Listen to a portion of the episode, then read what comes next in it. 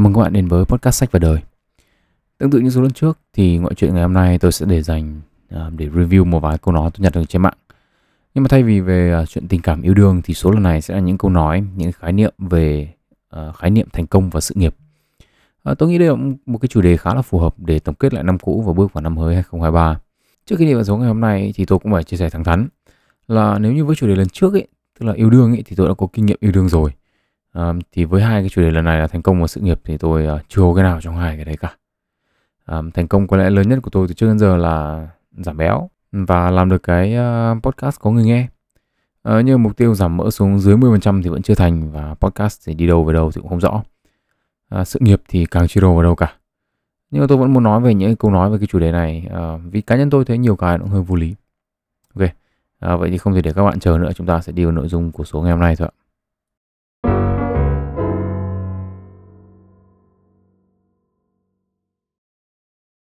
Đầu tiên là chúng ta sẽ đến với một câu nói mà rất nhiều người chắc chắn đã từng nghe qua rồi.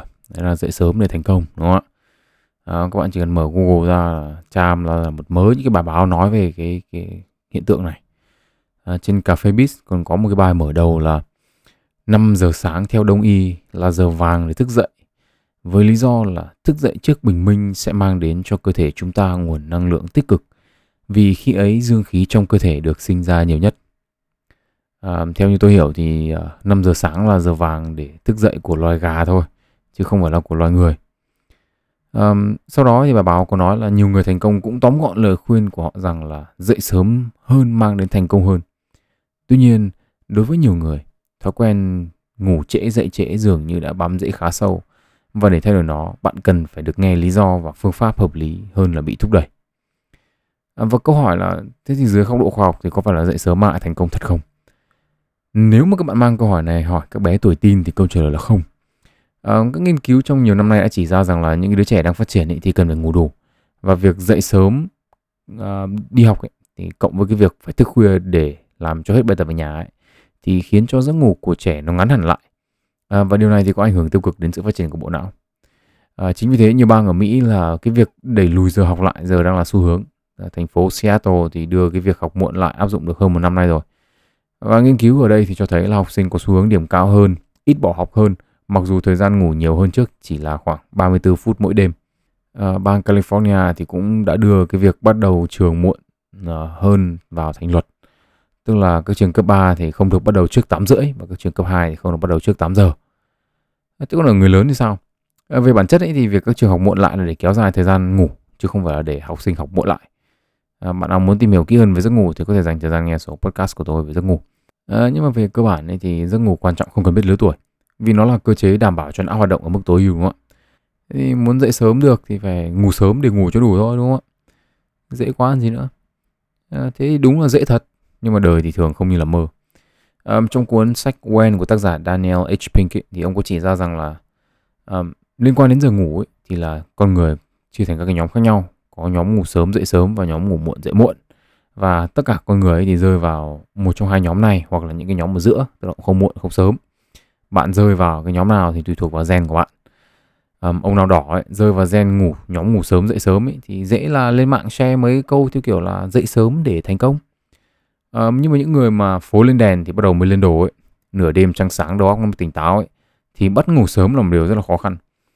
Cái việc mà tự ép bản thân được năm hôm ba bữa lại xong đâu lại vào đấy nếu mà các bạn là một người có cái rèn đó tôi thì cũng có hai kiểu giờ ngủ mà tôi cảm thấy thoải mái và sảng khoái nhất là đi ngủ khoảng 10 giờ và dậy khoảng 6 7 giờ hoặc là đi ngủ lúc 1 2 giờ và dậy tầm 9 10 giờ sáng. Nhưng mà nói thật là chẳng mấy khi 10 giờ đi ngủ cả bởi vì có quá nhiều việc cần phải làm. Um, toàn một rưỡi hai giờ thậm chí là nhiều hôm muộn hơn mới được đi lên giường được. Đấy, thì em bảo sao mà đến giờ này vẫn chưa thành công. À, thế nếu mà bây giờ một người mà có cái gen cú đêm tức là ngủ muộn dậy muộn thì bây giờ như nào? Không bao thành công được à? Hay là cứ cú đêm thì phải đi làm một coder thì mới có tiền? À, câu trả lời là nó không đơn giản như thế. Dậy sớm hay dậy muộn không quan trọng bằng ngủ đủ, nhưng mà dậy sớm có lợi, đúng là có lợi thật so với cả dậy muộn. Nhưng mà không phải là vì nó có lợi như là báo chí vẫn nói đó không phải giờ vàng đồng y với cơn dương khí không gì đâu. Mà là dậy sớm có lợi thế so với dậy muộn ấy, là bởi vì cấu trúc xã hội ưu tiên những người dậy sớm. À, trường lớp và các cơ quan ấy thì đều mở cửa và bắt đầu làm việc trong khoảng từ 7 giờ đến 8 đến 9 giờ sáng điều này thì dẫn đến việc là chúng ta phải dậy sớm trước đó ít nhất là một tiếng rưỡi đúng không? một tiếng một tiếng rưỡi để còn chuẩn bị thậm chí có thể sớm hơn nữa vì tắc đường à, một cái yếu tố khác chúng ta có thể nhìn thấy được tức là để phục vụ cho cái việc là xã hội hoạt động vào khoảng từ 7 giờ đến 9 giờ này ấy, thì chợ búa có thể bắt đầu khá là sớm đúng không ạ từ 4 5 giờ và là để bán nguyên vật liệu và thực phẩm cho những cửa hàng phục vụ đồ ăn sáng và những người đi chợ sớm để họ còn chuẩn bị đi làm. Thì chúng ta chỉ điểm có một vài ý thôi là các bạn có thể thấy là nếu mà muốn tham gia vào một cấu trúc xã hội như hiện tại ấy, thì buộc lòng là một người phải dậy sớm. Và như thế thì cái cấu trúc này không có lợi cho những người rơi vào nhóm cú đêm. À, chính vì điều này mà cái câu nói dậy sớm để thành công ấy, thì nó cũng có phần đúng. Nhưng mà cái đúng của nó ấy, thì không nằm không phải là cái việc là dậy sớm nó có lợi gì về mặt cá nhân đâu không phải là nhìn thấy mặt trời lúc 5 giờ sáng thì long mạch của mình nó thức tỉnh rồi dài rồi rào dương khí xong là thành công đó mà đơn giản là cái việc dậy sớm ấy thì nó giúp chúng ta thích nghi tốt hơn với cái cấu trúc xã hội hiện có. Ờ, nhưng mà nói như thế không có nghĩa là dậy muộn thì sẽ không thành công. Tuy nhiên là các bạn à, chờ vài năm nữa để khi nào mà tôi thành công thì tôi sẽ à, báo lại với các bạn thì các bạn sẽ có bằng chứng sau. Còn cho đến thời điểm này tôi chưa có ví dụ về việc dậy muộn thành công. À, tôi đánh giá câu này 5 điểm vì nó chỉ đúng một nửa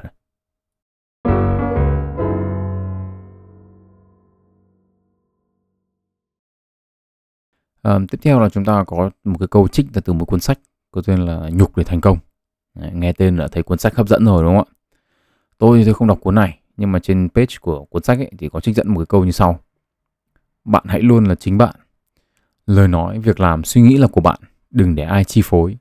Đừng vì một lời đánh giá mà vội vã thay đổi bản thân, chạy theo suy nghĩ của người khác. Chỉ khi là chính bạn, bạn mới tạo lập được những giá trị riêng, khác biệt và thành công trong tương lai. Um, câu này thì không phải chỉ từ cuốn sách này mà ra mà tôi còn thấy câu này ở rất nhiều những cái xó xỉnh khác trên mạng rồi. Um, câu hỏi là câu này thì nó có vấn đề gì? Tức là những cái câu mà nó kiểu như là bạn là người đặc biệt thế này nọ lọ chai ấy, thì nó có hai vấn đề về mặt lập luận. Một vấn đề ngầm ẩn đằng sau và một vấn đề của cá nhân tôi. Thì đương nhiên là đầu tiên là tôi sẽ nói về vấn đề của cá nhân tôi với những cái câu kiểu như này rồi. Đấy là nó rất là chung chung về mặt ngôn từ. Tức là không ai biết chính xác được cái cụm là chính bạn ở đây ý, thì nó nói về cái gì đúng không ạ? Nó về cách ăn mặc à? Về cách ăn uống à? Hay là về cách đối nhân xử thế? Người ta có biết tôi đối nhân xử thế như nào đâu mà bảo tôi cứ phải là chính tôi. Bây giờ ví dụ như bây giờ tôi lại có cái thói quen là tát người vô cớ chẳng hạn. Người ta chưa nói hết câu là tôi cứ tát cho phát ạ thì, thì, thì bây giờ tôi cũng phải là chính tôi à? Hay là chính tôi về phong cách chửi bậy? Hay là ví dụ như là tôi thì tôi có nghe là có bạn là Ngọc Bích ở trên nhận xét ở trên Facebook của page ấy, là tôi có giọng là ứ ừ châm biếm chẳng hạn. Đấy, tôi nghe xong thì tôi cũng hơi lú nhưng mà vấn đề là tôi cũng cũng có biết cái phong cách của tôi là gì đâu mà tôi là chính tôi được. Nếu mà bạn ấy không chỉ ra bạn ngọc bích bạn không chỉ ra là tôi là người ứ ừ châm biếm tôi không biết tôi là người ứ ừ châm biếm luôn. Tức là mặc dù như vậy thì có một cái điều kỳ lạ là những câu kiểu này nó rất là chung chung nhưng mà ai cũng nghe xong cũng gật gù. Mà không thấy ai hỏi lại thêm chính xác là cái cụm là chính bạn này nó bao gồm những cái gì hay là nó là tất cả những cái mà tôi vừa nói. Um, hai vấn đề về mặt lập luận ấy của cái câu nói này thì nó bao gồm là một là về vấn đề xác suất thống kê là hai là về việc học. Um, chúng ta sẽ nói về cái vấn đề xác suất thống kê trước. Vấn đề về xác suất thống kê rất đơn giản. Nếu tất cả chúng ta làm theo lập luận của câu nói này tức là ai cũng là chính mình đi chứ không phải là bố con thằng bên cạnh thì ai trong chúng ta cũng tạo ra những cái giá trị riêng và những cái khác biệt. Thế nhưng mà ai cũng khác biệt thì tất cả đều thành những người khác biệt à? Và như thế thì lại quay về giống nhau hết đúng không? Vì ai cũng là những là những người khác biệt hết rồi còn đâu mà tôi nói thật là nghiêm túc mà nói lấy đâu ra cái lắm cái khác biệt thế?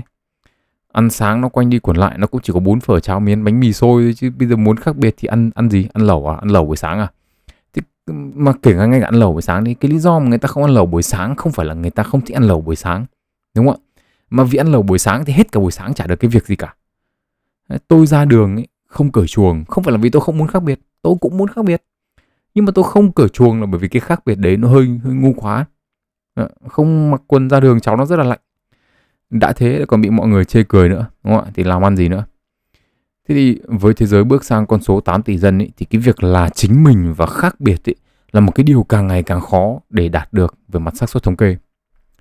Nhưng mà chính vì thế ở đây ấy, có một cái vấn đề ngầm mật mà ít người nghĩ đến. Tức là đấy là một cái khái niệm nó có tên là cruel optimism. Um, dịch sang tiếng việt là sự lạc quan tàn nhẫn cái sự tàn nhẫn ấy là ở chỗ rằng là chúng ta cho rằng ai cũng nên là chính mình nên đi con đường riêng tạo ra những cái giá trị riêng để đi đến cái gọi là thành công. Thành công ở trong xã hội về mặt tài chính hay là về mặt địa vị xã hội về mặt danh vọng là những hiện tượng không hề đơn giản.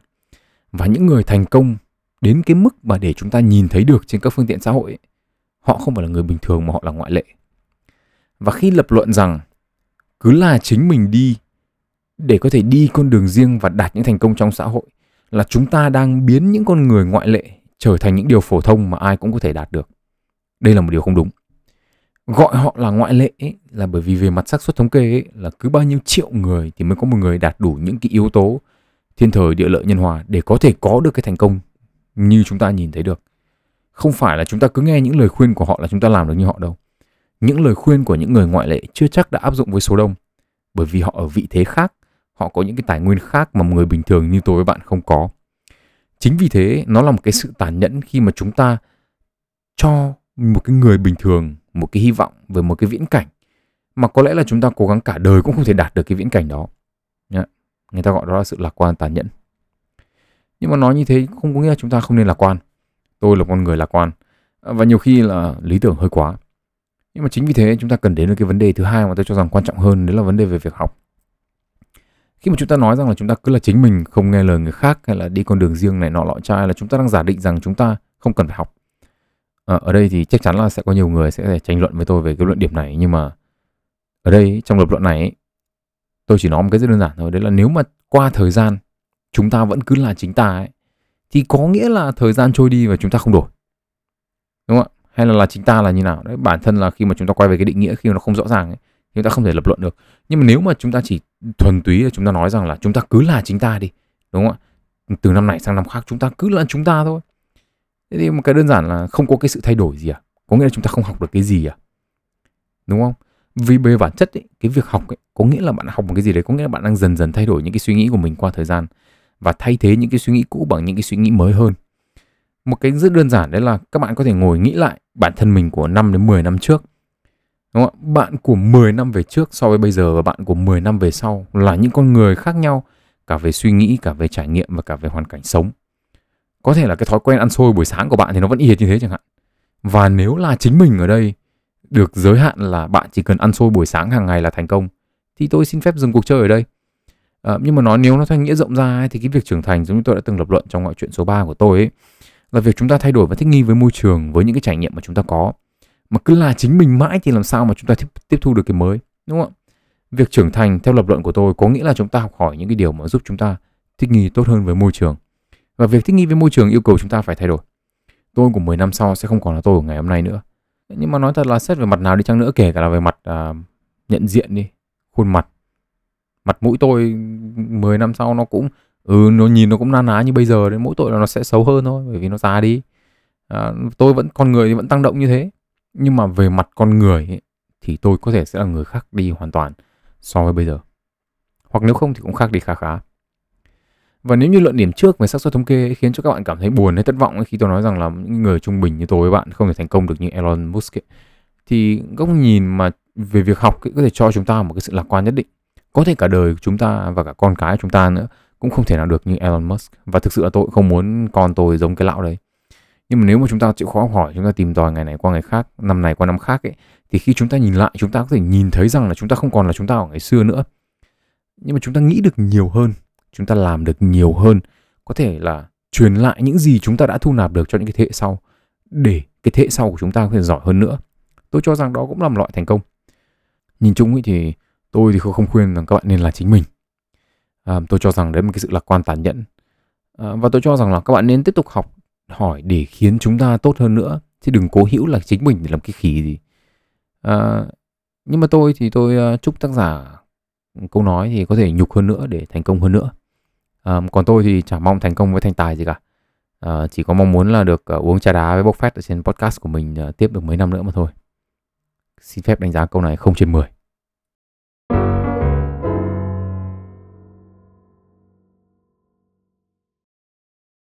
Ờ, tiếp theo là chúng ta sẽ đến với một cái bài post mà tôi đọc được và tôi lấy bài này ra làm ví dụ thôi vì kiểu bài như này tôi thấy khá là nhiều.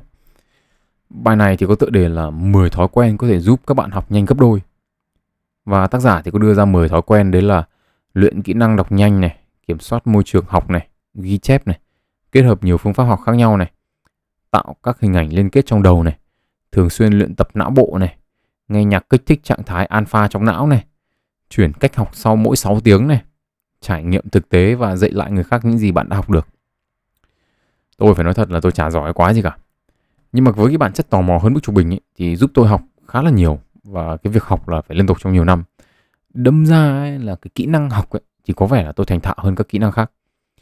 Nhưng mà nói thật là tôi chả làm cái gì trong mấy cái trên cả. 10 cái thói quen giúp bạn học nhanh gấp đôi đấy. À, cái việc mà trải nghiệm thực tế thì tôi cho rằng là đúng là có giúp đỡ cho việc học nhưng mà nó không phải là học nhanh hơn mà là nó giúp cho việc học nhớ lâu hơn và giúp mình học được những cái mà lý thuyết nó không dạy mình hoặc là mình tư duy không ra. À, dạy lại cho người khác tôi cũng thấy giúp tôi nhớ lâu hơn và nó ép tôi phải hiểu sâu hơn về vấn đề chứ cũng không phải là giúp học nhanh hơn. À, có điều ở đây tôi cũng chỉ biết bản thân tôi thôi tôi không rõ người khác là như nào. Những cái còn lại thì tôi cho rằng nó rất là lòng vấn đề. Luyện kỹ năng đọc nhanh là tôi thấy sai nhất rồi. Theo quan điểm của tôi ấy, thì các bạn đọc chậm rồi đọc nhanh chả để làm cái gì cả à, các bạn đọc một cuốn sách mà các bạn dành được thời gian ngẫm nghĩ thì tôi cho rằng nó tốt hơn so với việc là các bạn đọc lấy được. À, tốc độ đọc sách của tôi nó cũng không đều. Trung bình một cuốn sách thì bao giờ cũng có một vài chi tiết khiến tôi phải suy nghĩ và làm cái việc đọc nó chậm lại. À, ngày xưa khi đi dạy tiếng Anh ấy, thì phần đọc của bài IELTS ấy, thì tôi cũng luôn khuyến khích học sinh của tôi là dành thời gian để đọc và phân tích câu chứ không chỉ scan như là nhiều người khuyên. À, đọc không phải chỉ để lướt chữ trong đầu mà là để hiểu thông điệp và nội dung. Đúng không cái kỹ năng đọc hiểu đọc nhanh ý, thì sẽ làm chúng ta dễ hiểu nhầm và hiểu thiếu thông điệp mà thôi. Cái yếu tố tiếp theo mà cái bài viết nó cho rằng là giúp học nhanh hơn đấy là kiểm soát môi trường học. Đây là cũng là một yếu tố tôi cho rằng là khá là khó để thực hiện. Chúng ta có thể tìm được một cái môi trường nào tối ưu nhất cho riêng bạn tại một cái thời điểm nhất định đúng không ạ? Cái này thì chúng ta cũng phải cần phải tìm hiểu xem những cái yếu tố nào ở trong môi trường là nó ảnh hưởng đến việc tiếp thu của bạn và chúng ta cố gắng loại bỏ nó ra khỏi cái môi trường học ấy. Thì đó là một điều nên làm và có thể là nó giúp bạn tiếp thu tốt hơn. Nhưng mà cái này cũng chỉ ở trong giới hạn thôi chứ bây giờ bố mẹ đang cãi nhau bạn cần phải học đúng không ạ? Xong lúc đấy bạn lại ra bạn bảo hai cụ là ra ngoài hai vợ chồng ra ngoài cãi nhau đi đừng có cãi nhau trong này làm ồn ảnh hưởng đến việc người khác học hành. Thế có lẽ lúc đó chúng ta cần phải lo đến uh, bảo tồn mạng sống nhiều hơn là lo đến việc học. Um, tiếp theo nữa là cái việc ghi chép mà tạo hình ảnh trong đầu ấy hay là kết hợp nhiều phương pháp học khác nhau thì tôi cho rằng nó cũng như thế. Tức là ghi chép và tạo liên kết trong đầu ấy, thì nhìn chung là được khoa học chỉ ra là giúp các bạn ghi nhớ lâu hơn. Nhưng mà không phải ai cũng giống ai tìm được phương pháp học tối ưu cho những mảng kiến thức khác nhau ấy.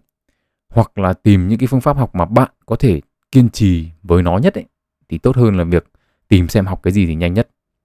Chính vì điều này mà cái lời khuyên đổi phương pháp học 6 tiếng nghe nó rất là ảo ma.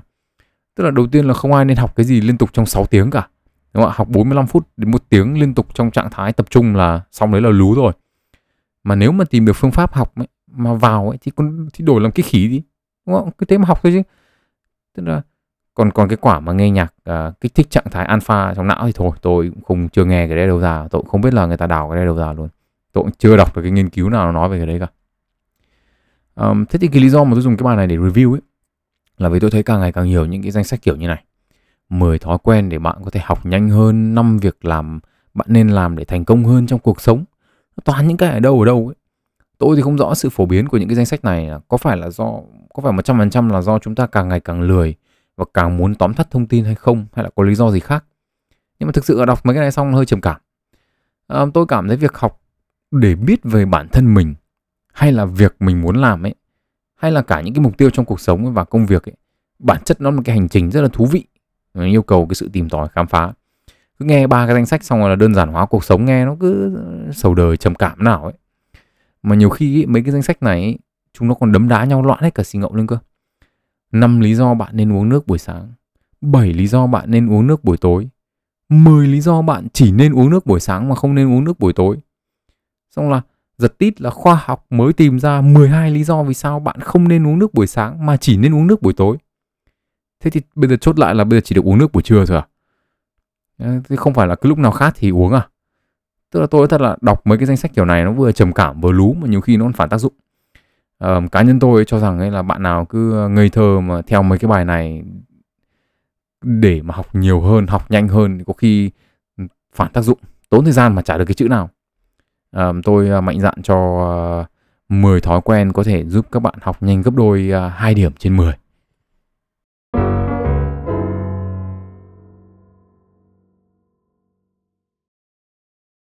Um, số ngoại truyện thứ 11 này thì cũng là số đầu tiên của năm dương lịch 2023.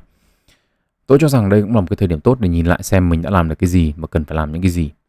việc tôi chọn cái chủ đề về những câu nói về thành công và sự nghiệp cũng là một cái cơ hội để để chia sẻ với các bạn à, những cái gì tôi nghĩ và làm. Thẳng thắn ra mà nói thì tôi cũng giống như phần lớn các bạn thôi. À, một người bình thường cũng phải loay hoay với công việc và những cái suy nghĩ của bản thân về sự nghiệp cũng như cái gọi là thành công của mình. À, một điều mà các bạn có thể dễ dàng nhận ra với những câu nói trong số ngày hôm nay và thậm chí là các bạn có thể xem nhiều hơn nữa những câu nói hay những cái bài viết về thành công trên mạng ấy thì các bạn có thể nhận ra đấy là chả ai định nghĩa rõ ràng thành công nó là cái gì trước khi đi vào nội dung bài viết của họ cả.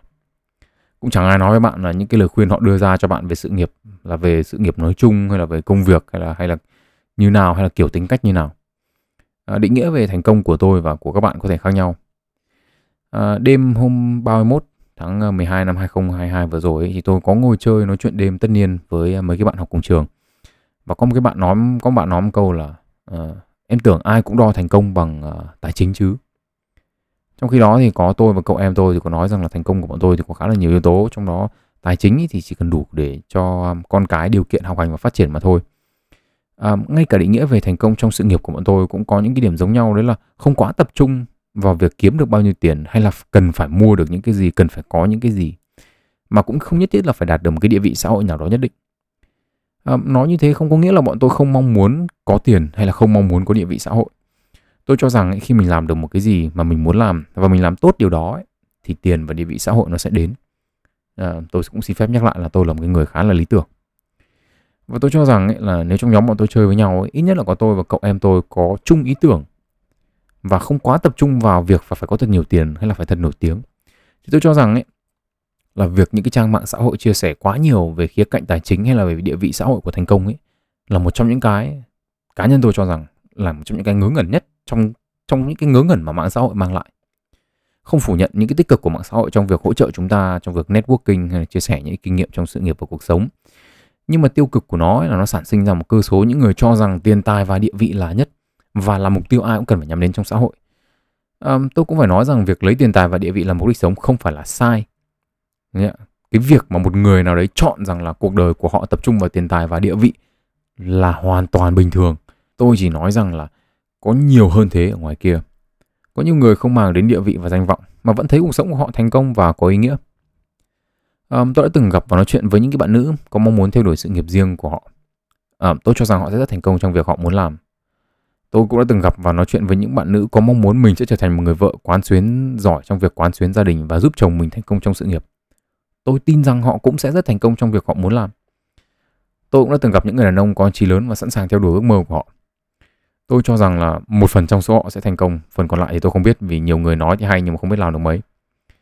À, tôi cũng đã từng gặp những người đàn ông mà muốn có một công việc ổn định và dành được thời gian cho việc này việc kia. Tôi cũng tin rằng họ sẽ thành công trong những việc họ muốn làm. Ở đây tôi nhấn mạnh là tôi tin rằng họ sẽ thành công trong những việc họ muốn làm chứ không phải những việc họ thích hay là họ làm tốt có cái câu nói đấy là nếu mà bạn làm được cái việc của bạn yêu thích ý, thì sẽ bạn sẽ không phải làm một ngày trong đời. Tôi tin rằng câu này không chính xác. Nó có thể đúng một bộ phận nhưng mà không phải với tất cả.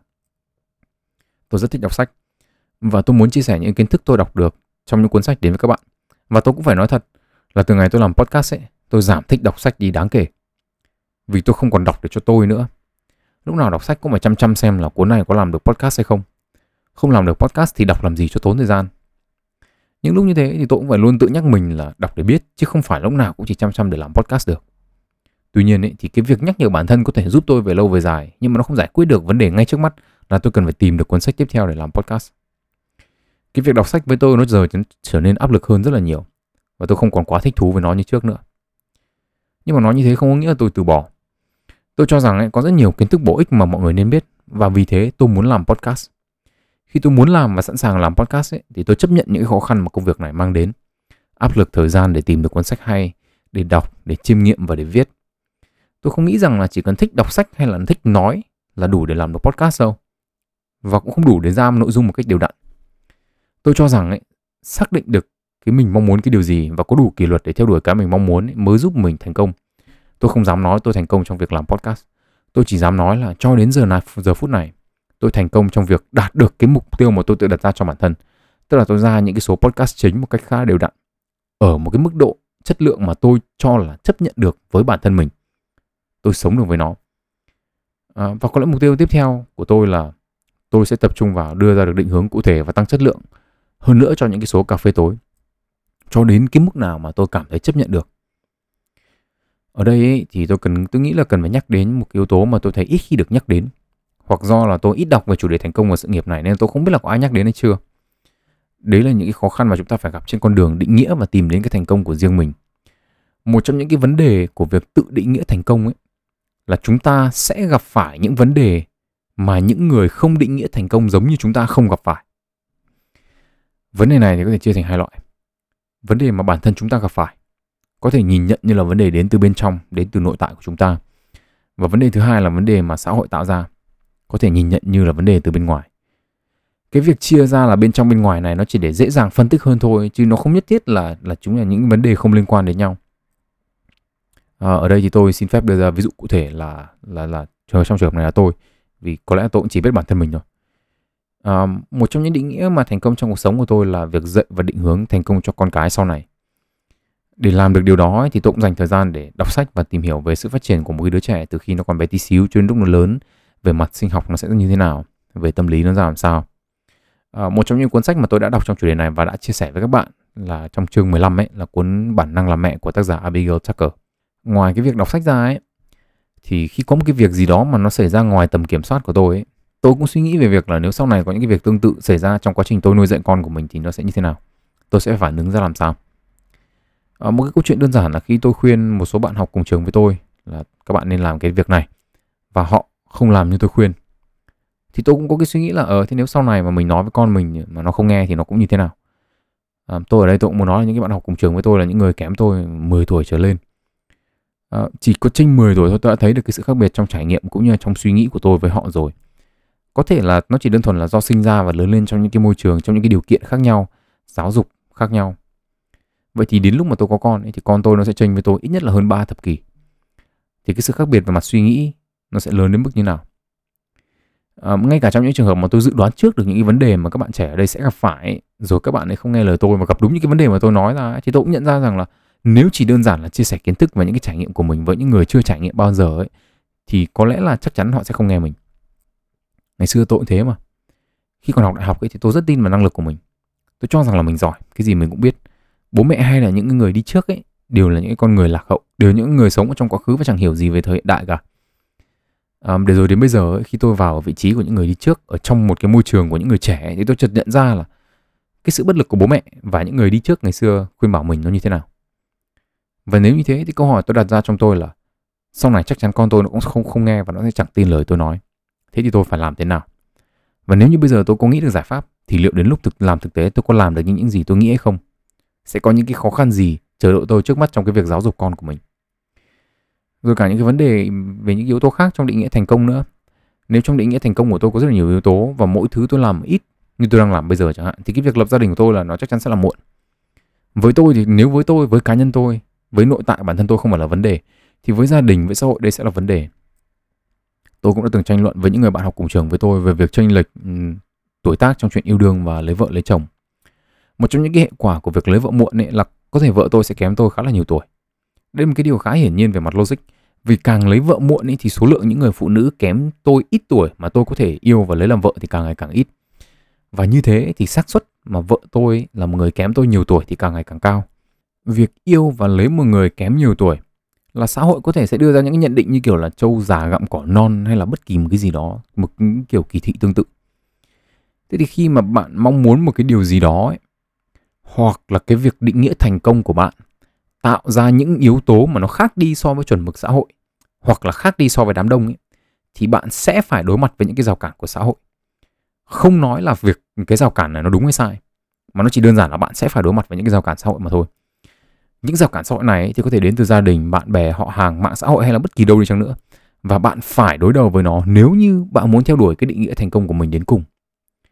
Những cái rào cản này thì ngoài là việc là những cái ảnh hưởng yếu tố từ bên ngoài nó cũng có thể trở thành yếu tố từ bên trong nếu mà nó biến nó khiến cho bạn nghi ngờ bản thân mình hoặc là thậm chí là các bạn không vượt qua được rào cản và các bạn làm theo ờ, ý kiến của mọi người xung quanh.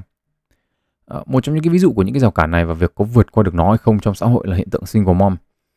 Um, tôi cho rằng những người single mom là những người vượt qua được rào cản xã hội để làm được cái việc mà họ mong muốn. Và ở chiều ngược lại những người phụ nữ chấp nhận sống chung với một người đàn ông khác chỉ vì không bị muốn gắn mắc là người phụ nữ đã có chồng hoặc là bất kỳ một cái lý do gì đó là những người chưa thể vượt qua cái rào cản này. Ở đây tôi cũng xin phải nhấn mạnh một điều đó là cái việc chấp nhận sống chung với một người đàn ông ấy thì có thể hàng tỷ lý do mà tôi không biết được. Nhưng mà dưới góc độ rào cản xã hội ấy, đúng không ạ? Thuần túy là chúng ta chỉ nhìn vào cái rào cản xã hội thôi. Thì chúng ta có thể thấy được là một nhóm thì có thể vượt qua được điều tiếng của xã hội còn một nhóm thì chưa. Những cái rào cản xã hội này thì không chỉ đơn thuần là lời ra tiếng vào mà có thể nó có thể trở thành những cái hành vi mang tính chất kỳ thị nó ảnh hưởng rất là lớn đến cuộc sống của những người liên quan à, những cái hiện tượng xã hội này trên thực tế thì nó khá là phức tạp nên là tôi chỉ xin phép ừ, dừng ở đây thôi. Tôi chỉ muốn đưa nó ra làm ví dụ cho việc vượt qua được và không vượt qua được những cái rào cản đến từ xã hội bên ngoài à, với những cái mục đích mà một người mong muốn đạt được trong cuộc sống. Cụ thể ở đây là những người phụ nữ mong muốn được làm mẹ nhưng mà không muốn sống chung với một người đàn ông khác. À, một trong những cái vấn đề nữa trong việc theo đuổi thành công mà có cả những yếu tố bên ngoài lẫn bên trong là việc không biết mình đang đi về đâu về cơ bản ấy là có thể có rất nhiều người mong muốn là có một cái cuộc sống đủ đầy cho con cái nhưng mà không biết mình phải làm cái gì mà phải chuẩn bị như thế nào ra làm sao. Tôi nói thật là tôi không có câu trả lời cho vấn đề này. À, vì nói thật là tôi cũng chẳng biết. Tôi thì cũng chỉ là một người loay hoay tìm xem mình phải làm cái gì mà thôi. Tôi không nghĩ rằng là có một ai đó có thể cầm tay tôi và nói rằng đây phải đi về hướng này phải làm cái này làm công việc này trong 3 năm làm công việc kia trong 4 năm sau đó nhảy lên cái vị trí này vị trí kia. Tôi cho rằng tất cả mọi người phần lớn là đều là mò mẫm trong bóng tối. Và nhiều khi ấy, ở trong cái quá trình mò mẫm mà mãi chưa được cái gì ấy, thì chúng ta cũng nghi ngờ bản thân mình. Chúng ta cũng cảm thấy tự ti. Chúng ta cũng cảm thấy ghen tị với những người mà đã mò ra con đường của họ. Hoặc là thậm chí là chúng ta ghen tị với những người chả cần mò cái gì những người được sinh ra ở vạch đích hoặc là sinh ra rất gần với vạch đích. Tôi thì cũng đã và đang trải qua những cái giai đoạn như thế định nghĩa được thành công của mình rồi. Nhưng rồi cũng chẳng biết nó phải đi thế nào và phải làm gì để có được nó à, tôi cũng đã từng chia sẻ với các bạn là bản thân tôi ngoài mục đích làm podcast để chia sẻ những cái gì mình học được ra thì là tôi cũng chẳng biết là làm cái podcast này chính xác nó sẽ giúp tôi thế nào trong con đường sự nghiệp và cuộc sống trước mắt cả. Chỉ biết là là mình làm và mình thấy nó có giá trị với mọi người và cứ thế mình tiếp tục thôi. Không ai báo cho tôi biết là làm mấy năm nữa thì ừ, đủ sức làm podcaster chuyên nghiệp để sống. Hay là bảo tôi là thôi dừng lại luôn đi vì mấy năm nữa chả ai nghe podcast của ông cả. Chả ai nói gì với tôi cả. Không ai biết là phải làm như nào. Chẳng biết là tương lai nó sẽ làm sao chính vì cái việc mà bản thân tôi tôi cũng không biết là mình đang đi về đâu. Và mình sẽ phải làm những cái gì. Thế nên là những câu nói, những cái lời khuyên về thành công ấy, nó lại khiến cho tôi cảm thấy nghi ngờ. Bởi vì tôi thực sự không biết là ngoài những cái nguyên tắc cơ bản ra mà có thể là ai cũng biết nó rất là đơn giản. Không biết là bao nhiêu phần trăm cái đấy nó đúng thực sự với bản thân tôi. Không biết là nó đúng với người khác bao nhiêu phần trăm. Cũng chẳng biết là làm những cái điều đấy thì mình sẽ thu về những cái gì. Thế nên ra là mỗi khi đọc những cái gì đấy nói về thành công hay là về cuộc sống, về sự nghiệp, bạn phải làm cái này, bạn phải làm cái kia cái câu đầu tiên tôi chỉ có nghi ngờ là có, có, có đúng thật như thế không? Bao nhiêu phần trăm của cái câu nói này là đúng? Bao nhiêu phần trăm của những cái ý kiến kia là đúng? Cuối cùng ấy thì uh, tôi cũng xin phép cho điểm những cái suy nghĩ của tôi về thành công cũng như sự nghiệp mà tôi vừa chia sẻ với các bạn. Tự thấy rằng ấy đó quả là một sự châm biếm và xúc phạm những người thành công khi một người chưa thành công một tí nào lại đi nói về thành công. Một người chưa có sự nghiệp tử tế lại đòi review những câu nói về sự nghiệp tất cả những suy nghĩ chỉ dựa trên trải nghiệm của một người mới sống được một phần ba cuộc đời còn lại là lý thuyết suông được cái câu chữ nghe có vẻ dễ hiểu không cầu kỳ. Tuy nhiên một số câu vẫn hơi phức tạp một cách không cần thiết. 0,5 trên 10 hy vọng trong năm tới tác giả sẽ rút ra bài học cho mình để ngưng nói làm nhảm với những điều không biết và những điều không hiểu. Chào mừng các bạn đến với số đầu tiên của sách và đời trong năm 2023 tên tôi là Nguyễn Tiến Đạo. Hẹn gặp lại các bạn trong những số lần sau và chúc các bạn một năm mới với nhiều niềm vui và học được nhiều điều mới hơn về cuộc sống.